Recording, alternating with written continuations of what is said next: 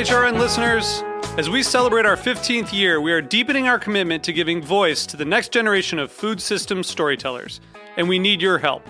Our internship and fellowship programs help activate new possibilities for underrepresented and underestimated young people through experiential journalism, audio engineering, and production training. Through these unique programs, HRN helps food equity stewards build essential workforce readiness skills that expand their potential and foster economic mobility. Please consider supporting these critical programs. And with a minimum donation, you can be entered to win a dinner for two at an amazing restaurant in one of eight cities and tickets to a concert at a great venue in one of those cities. We have incredible partners across the country who have donated, as they also share our passion for helping to educate the next generation of food systems storytellers. Check out heritageradionetwork.org slash 15 to donate and enter to win today. That's heritageradionetwork.org slash 15 to donate and enter to win today. And make sure you donate before March 31st. Thank you. You're listening to Heritage Radio Network. Since 2009, HRN podcasts have been exploring the wide world of food, beverage, and agriculture. Learn more at heritageradionetwork.org. This episode is brought to you by GigPro, the staffing solution for businesses and workers in the hospitality industry. Check out gigpro.com and download the GigPro app today.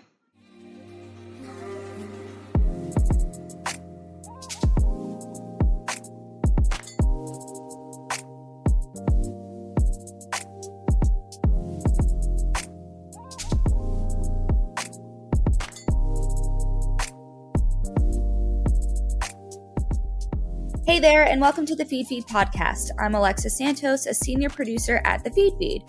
The Feedfeed is the world's largest crowdsourced food publication and social media community, serving as your daily source for what to cook, bake, eat, and drink.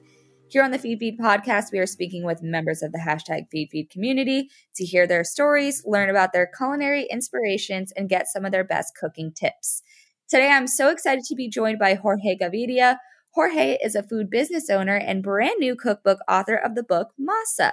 Masa, as an ingredient, is essentially a corn dough, and Jorge's book, Masa, is all about the history of masa. His work has an emphasis on celebrating the richness of the Mexican kitchen through ingredients, tools, and more. So, welcome to the Feedfeed podcast, Jorge. I'm so excited to chat with you. Thanks so much, Alexa. My pleasure.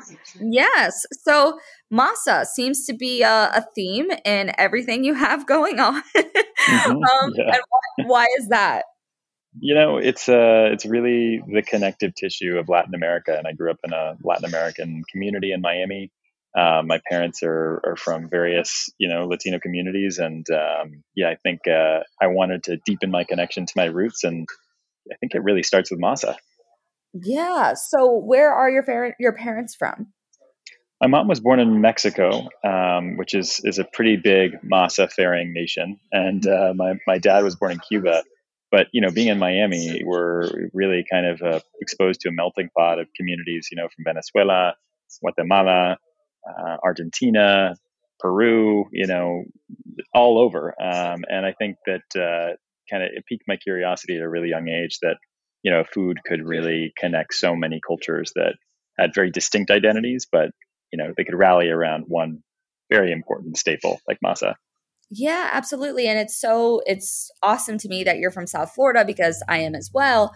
And I do not have, you know, Latin American parents, but just growing up there, I felt like my whole life I had so much exposure to all of those cultures that you're talking about. I mean, all my friends, you know, I grew up eating, you know, Colombian food at my friend's house or, you know, Venezuelan food at another friend's house. And, you mm-hmm. know, it's so I feel it's kind of awesome to talk to you where you know i kind of feel like a faux latina just because of how i grew up and how i was so surrounded by that but i feel like people don't really understand unless you're from south florida or have spent a lot of time there just like how pervasive it is you walk into a store and it pretty much it's almost you're going to be spoken to in spanish to start sure. if you tell Absolutely. them oh, I don't speak Spanish. They're like, oh, okay. Like, you know, especially me, because I kind of, I look a little Latina, like I have dark hair, kind of tan. So it's my whole life. I've kind of had to tell people like, no, I'm not, but you know, I get the, I get the vibes.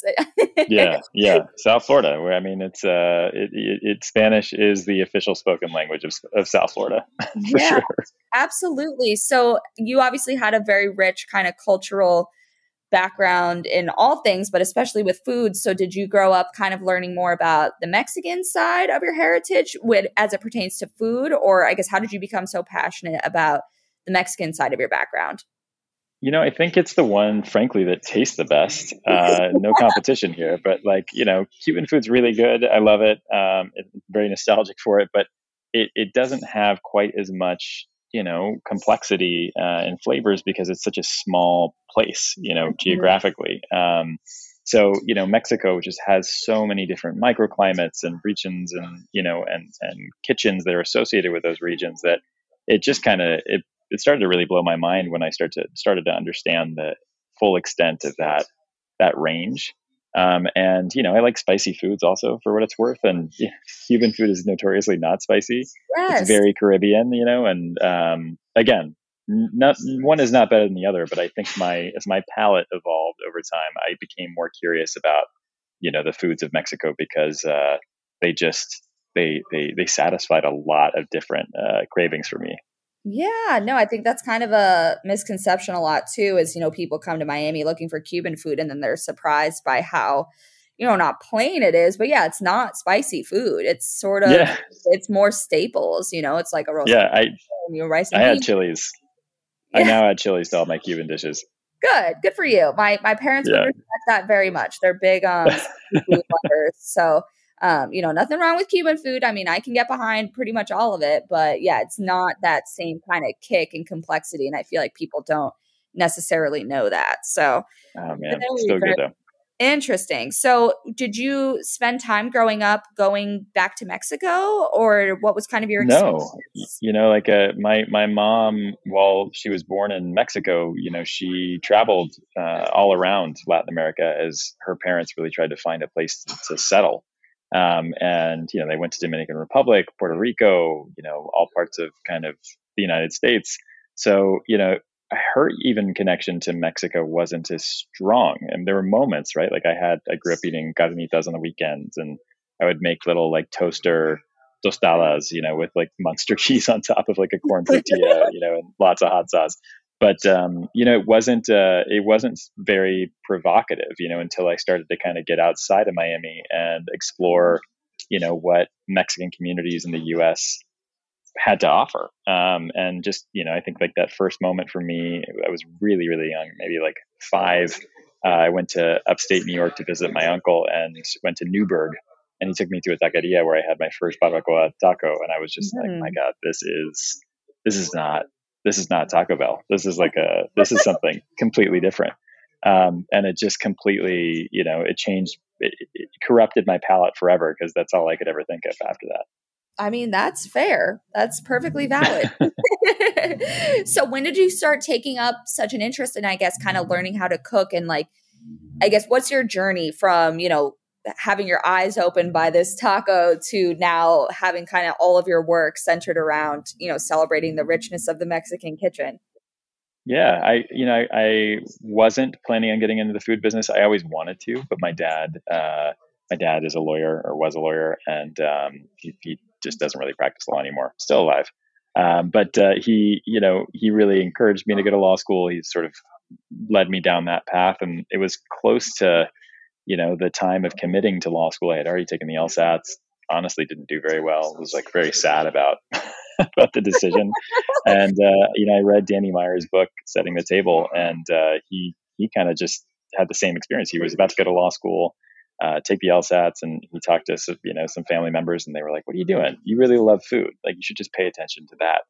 And I had, you know, I I realized that it, all of my time was spent thinking about food and where my next meal was going to come from and you know where where to where to try in New York or wherever I was traveling to. And I think you know just kind of having that that reference point emboldened me to to follow a similar path. And um, I started exploring a lot of different you know areas of food from farming to you know the front of house to the back of house uh, restaurants um, and it was when I was working actually at uh, Blue Hill at Stone Barns in upstate New York that um, mm-hmm or in West Westchester. It's not really upstate, but yeah, Westchester. Yeah. uh, you know, we uh, we I, I kind of just realized like, man, I I don't see the same kind of focus uh, on quality um, and storytelling and sourcing um, in the foods that I grew up eating, you know, quite like the way I see it here represented in this sort of new American cuisine.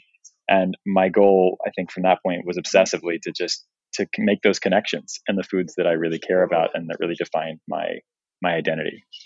Awesome. That's amazing. So did you go were you what were you doing at Blue Hill? Were you did you go to culinary school and you were like on the line no. stuff or this was no so i worked so i when i was in it i so i, I graduated from college um, i was a communication studies major i taught uh, in americorps for two years um, and that was sort of that that fight or flight moment when i was going to go to law school and decided not to and i went to italy for a year to do a farming and butchering inter- internship there um, and it was there that I met a chef that gave me my job actually at Danny Meyer restaurant, which was like, you know, full circle, the dream of dreams at that moment.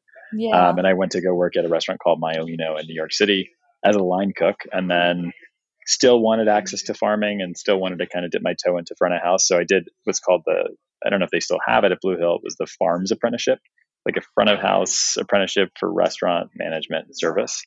So you really actually do rotations throughout every position in the restaurant, uh, including the back of house as well. So some time with the lion prepping and, uh, but also the farm. So you kind of are really well versed in how to best storytell table side when it comes to your front of house experience. Absolutely. Well, that's really cool. yeah. And what took you to, I guess, opening Masienda? And I guess tell, well, first, tell us about Masienda. What is Masienda all about? Yeah, well, I guess the the the gist of it is that when I was working at Blue Hill and I kind of had this revelation of seeing foods that, you know, I grew up eating not as well represented in this kind of like really intentional sourcing and um, kind of this farm to table philosophy, I was like, all right, well, what's the hardest food to kind of redo? You know, like what's the food that like we know least about that stands to gain kind of the most from kind of like a, I don't know, like a, a come up, you know, a glow up. And uh, it was it was definitely masa. You know, like we think about corn in the U.S., it's like frankenfood. You know, uh, no one really knows about masa, despite the fact that we all like everybody listening to this has probably eaten a taco or you know a tamal or a pupusa or some kind of masa based staple.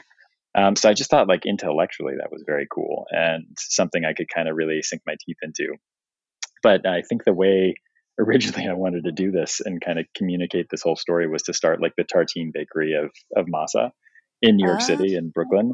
And so like in the process of trying to set up the supply chain for that, um, you know, corn was needed. And uh, it took me several months to kind of research what I was going to do and found a really amazing opportunity in Mexico to start connecting with this community of smallholder farmers who, you know, are really subsistence farmers. They don't grow for commercial gain. Um, but from time to time, they'll have these surplus of their crops, which happen to be the best quality crops of, of heirloom corn in the world. You know, it's the genetic origin of, of this food. So just such a rich history and legacy there, um, and a need and an opportunity to create impact. So I kind of just got fully absorbed into that. I completely lost sight of the, the tortilla um, by just kind of trying to establish that supply chain and, um, you know, connecting that supply chain with folks that I worked with in the restaurant industry, you know, it was sort of the natural extension of that that uh, that journey. And luckily, I was working with some chefs that had a lot to say about it, um, had a lot of eyes on them at that moment, uh, including Enrique Olvera, uh, who opened up Cosme as our first customer, um, oh. Alex Stupak, Sean Brock, um, you know, uh, Carlos Salgado and Taco Maria, which is out in California.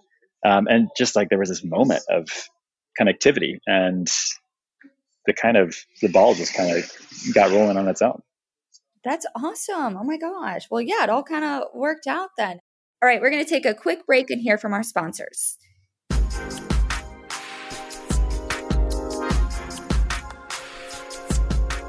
GigPro is the solution to the restaurant staffing crisis. We're offering businesses the chance to instantly fill their shifts and food and beverage pros the chance for better wages, more flexibility in their schedules, and benefits. If you're a business, go to gigpro.com, create your free account, and post the shifts you need filled. If you're a hospitality worker, download the GigPro app, create your profile, start applying to shifts, and start getting paid. We know what hospitality businesses and workers need because we spent decades working in the industry ourselves. If you're tired of wasting money on broken recruiting tools or sending your resume into the void, you owe it to yourself to give GigPro a shot. Whether it's a couple shifts or a full time hire, GigPro lets you 86 the broken staffing status quo and embrace a better future.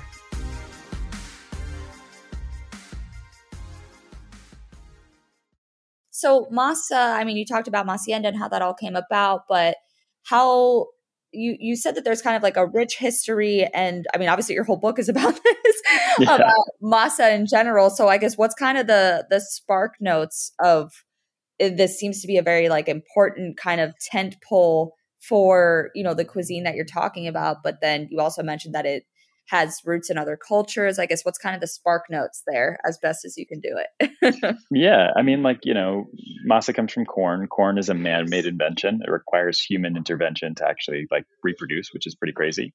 Um, and so to think about that being a pretty singularly unbelievable invention to then like the the science and kind of like mastery of taking what is otherwise a, an empty calorie, you know, being corn, um, and converting it into a superfood, which is no joke. Like that is that is what masa is. You know, it goes through this process of basically just cooking it in water, like you would do pasta or broccoli or whatever, but with a little bit of alkaline in it, so which is just like a fancy word for like a basic substance. Yeah. Um, it's just a powder that's derived from limestone. You just add that, cook it for a little while, let it soak, and this whole science alchemy process happens to the corn and it makes it incredibly nutritious. It activates the naturally occurring uh, amino acids that your body could not otherwise absorb without that process. Um, it fortifies it with calcium, and it is really what catalyzed an entire civilization. You know, thousands of years ago. Um, so yeah, like who? Like- no one really knows. You know, no one knows. It's a lot of mystery, which is really fun to speculate about. But you know, it's just trial and error and and persistence and right place, right time, right elements to work with, and uh, and it happened. But you know, the process is is not is not a it's not, it's not a fast one. You know, like to cook corn and let it soak and do that nixtamalization process can take you know anywhere between eight to twelve hours. Um, then you got to grind it. You know, using some kind of basalt, you know, volcanic rock stone.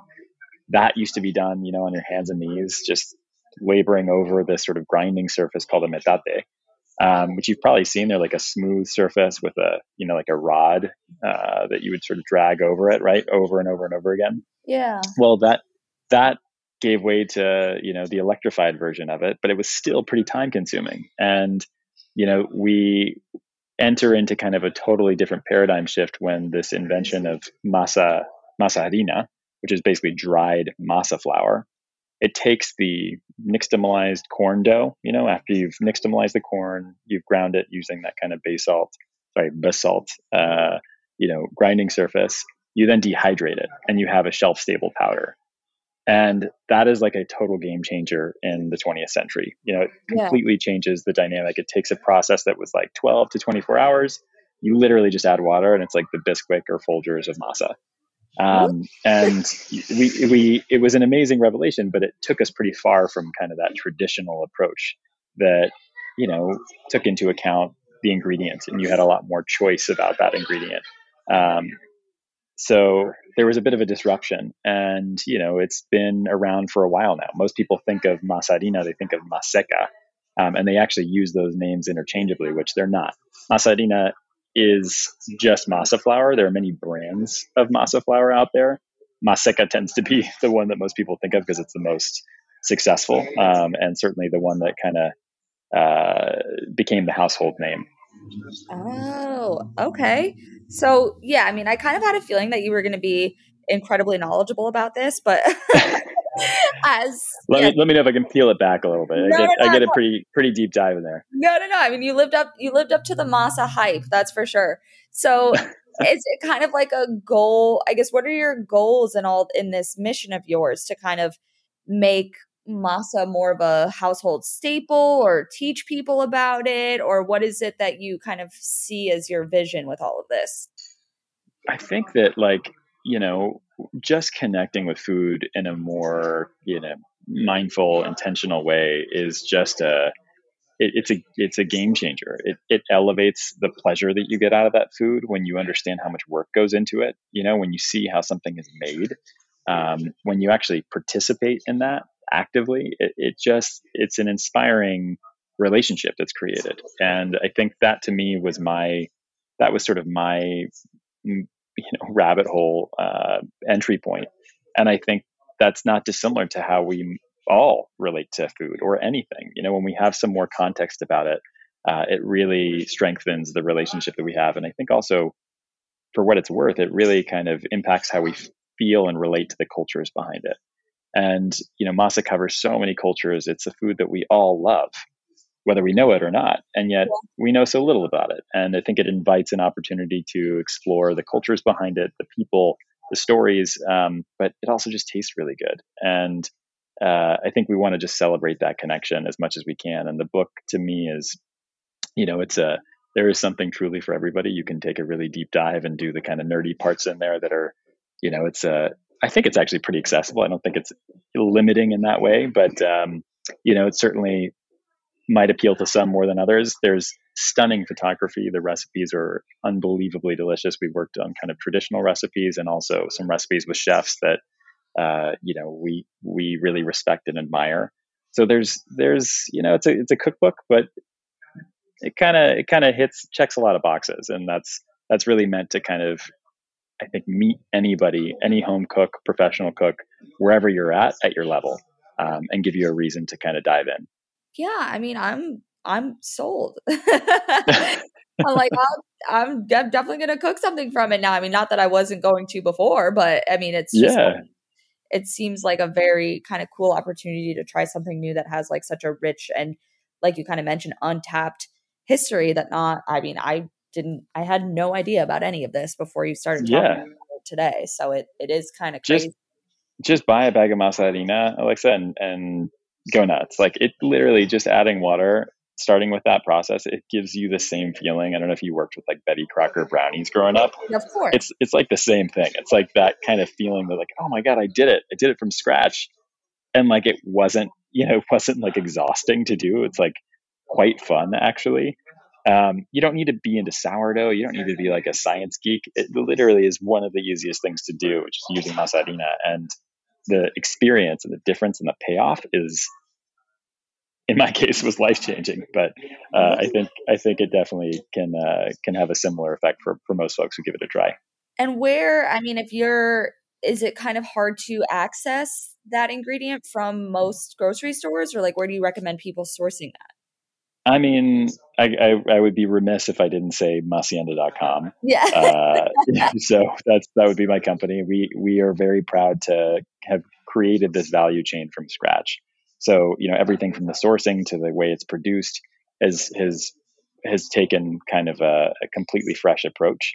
Um, so the quality is is unbelievable of the masa harina that we offer. It's got an, a real true depth of flavor that I think mirrors the experience that I had when I first went to Oaxaca and I tasted these heirloom corns and the masas that came from them. Um, so you know, I could wax poetic about it all day long, but just start there. Um, and if you're, you know, if you don't want to do it on masienda.com, by the way, it's free shipping. If I didn't mention that already, um, you could, uh, you know, you also get 10% off your first purchase. I could go on. Um, yeah, every grocery store has some version of masa harina because it is such a ubiquitous staple. So, you know, don't let the type of masa harina you're using deter you from getting involved. We really encourage anybody to get in at any level they want, and uh, we're never going to yuck anyone's yum. Yeah. Well, and I mean, even just taking a peek, it's like the the masa harina is not expensive at all. Yeah. It's, it makes like 84 tortillas in our bag that we've got there and it tastes phenomenal. Like the the flavor truly is is the is the piece that I think that you'll you'll be the most shocked about. Like you'll never have tasted a tortilla that good. Um, and, if you're used to what I grew up eating, which is basically everything made of maseca. Yeah, and then the, is the brand. The, do you need the tortilla press? Like now I'm like getting deep in this. Do you need the tortilla press or like you don't you don't need it. You can totally like MacGyver it with two little sheets of uh, plastic, you know, to kind of prevent it from sticking and like get a book. You know, use Masa the book to to flatten it. uh, with a lot of pressure. But uh, you know, I think you could even um, you know, there's lots of tortilla presses out there. We we actually work with uh, an artisan in Oaxaca who produces one that we love. All the chefs that we've worked with since the beginning of Masienda have asked us to bring these back. And at one point, I was like, I think home cooks would really like this because I'm a home cook and I it's changed my whole game. So yeah, we do offer that as well in a couple different colors. Um, and you know, it's uh, it's it it helps. It definitely helps build some confidence there because it's a it's a it's an amazingly simple but highly effective tool. Yeah, and then so I'm gonna tell you something that's a bit of sacrilege that I don't mm. like to admit all that often, but I scandal. I know I am a sort of obnoxious, and I usually typically do not love corn tortillas because you and a lot of people the ones that you get that are like more in this like fast or like not hand pressed or I don't know what they're made with, like especially you know the especially the ones you get from the store, they become. Can I guess what you're gonna say? What? They fall apart. Yeah, they fall apart and they're soggy. Soggy, interesting. Okay.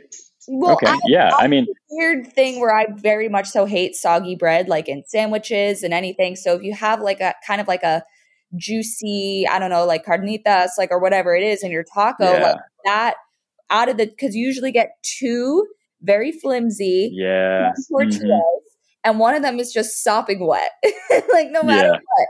And so yeah, they fall apart. And then I was always, you know, and it's embarrassing to be in South Florida being like, oh well, do you can you do flour tortillas instead? Because I'm no, totally not authentic and not what's recommended. No, there's there's no such thing as authentic or inauthentic. It's whatever's authentic to you. Yeah. And so then once I went to a restaurant that I was covering for work that did hand press tortillas, like, and then put them on the plancha to heat them up for your tacos and whatever, it completely changed my perspective.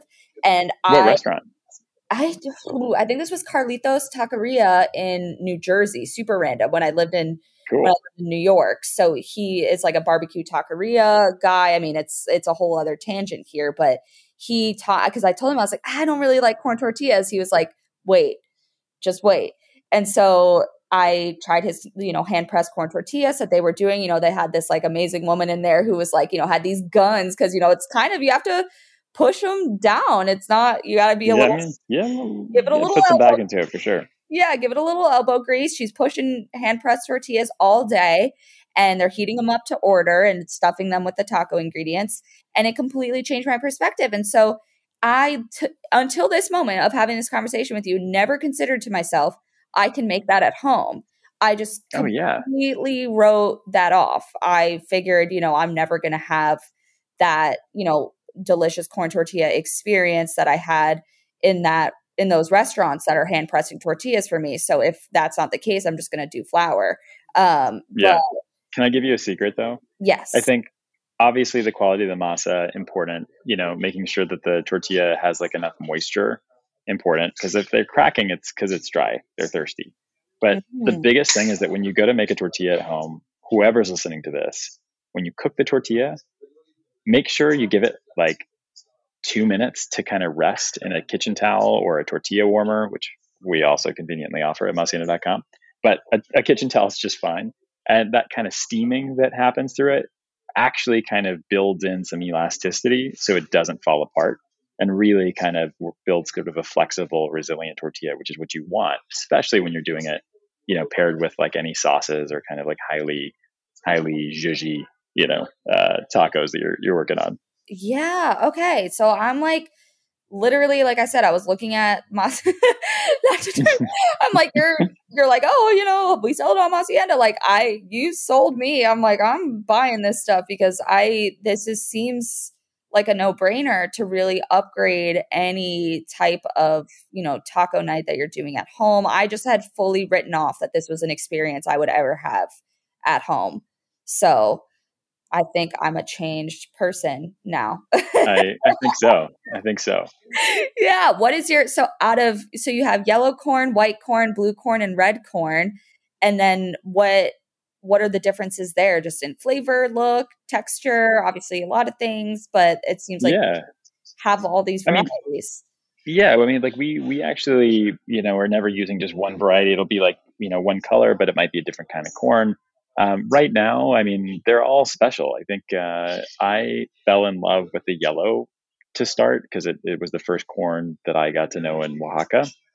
And it literally, when I took a taste of the kernel itself, I, which I'd never done prior to Masienda, um, you know, you realize like we have heirloom tomatoes, we have heirloom, you know, like heirloom beans. We have all of these things that have diversity and in kind of the the catalog of what that ingredient is, but no one really thought about corn that way, you know, from I think like like in at least in a mainstream way.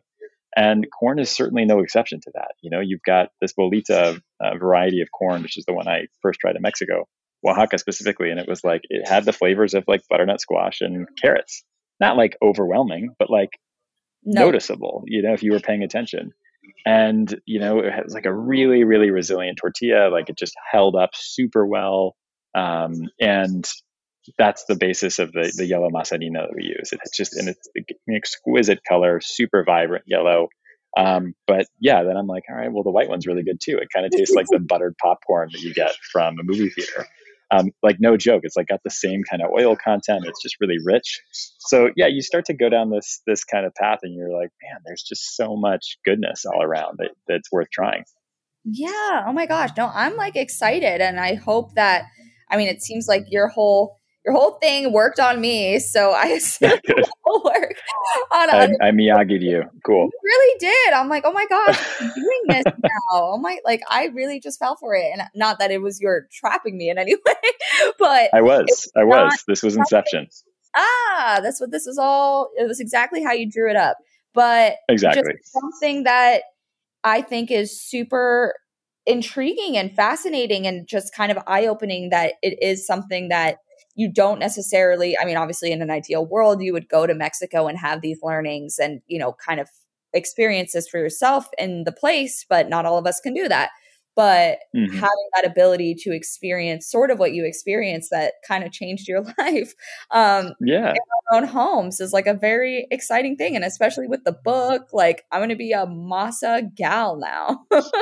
I mean, I this is music to my ears. I'm so happy to hear it.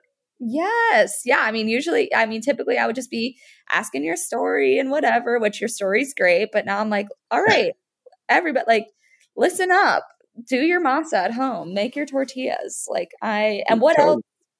And in the book, you have, you know, recipes. So it's does it go beyond tortillas? I assume just into. Uh, oh yeah, I yeah. mean, like we all think of pasta, right? Like another dough, right? That you can morph into a lot of different shapes. And I think pasta has on record in Italy at least like 300 shapes. I think with like a lot of different names in between. And masa is really similar, actually. You know, you've got so many different variations on how to how to apply it in some kind of dish. So we have some things we've already talked about, like tortillas, tostadas, um, tamales, uh, arepas, you know, um, that covers like a really, that's a big chunk of folks who, who eat masa, but you've got all of these other ones in between. You've got these little chochoyotes, which are sort of dumplings. They look like belly buttons, um, which sounds kind of gross to think about a belly button in, in like food, but uh, it's they're really tasty. Um, you know, tlacoyos, uh, tlayudas, which are huge, like 14, 15 inch tortillas um, you've got just a, a, ton of diversity. And so I go into some of those shapes, um, you know, about 28 of them, uh, the most sort of like iconic shapes you see in masa, uh, how to traditionally prepare those using masa harina or using kind of the, the kernel to masa, like super, super scratch um, approach. But, you know, you can get to all of them with, with masa harina for sure.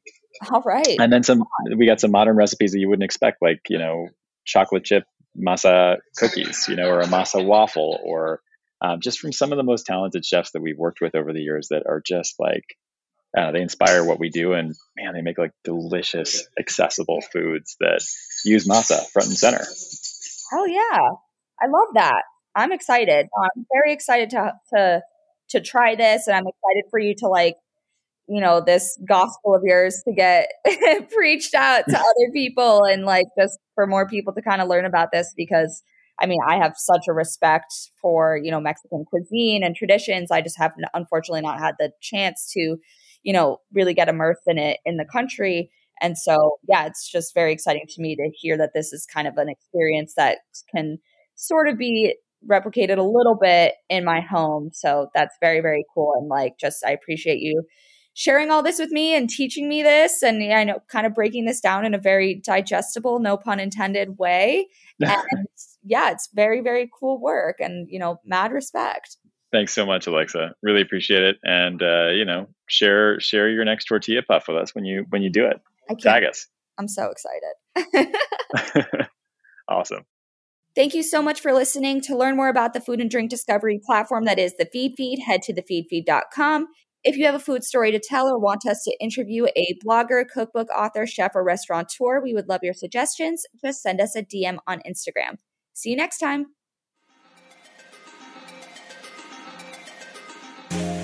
The Feedfeed podcast is powered by Simplecast. Thanks for listening to Heritage Radio Network, food radio supported by you. Keep in touch at heritageradionetwork.org slash subscribe.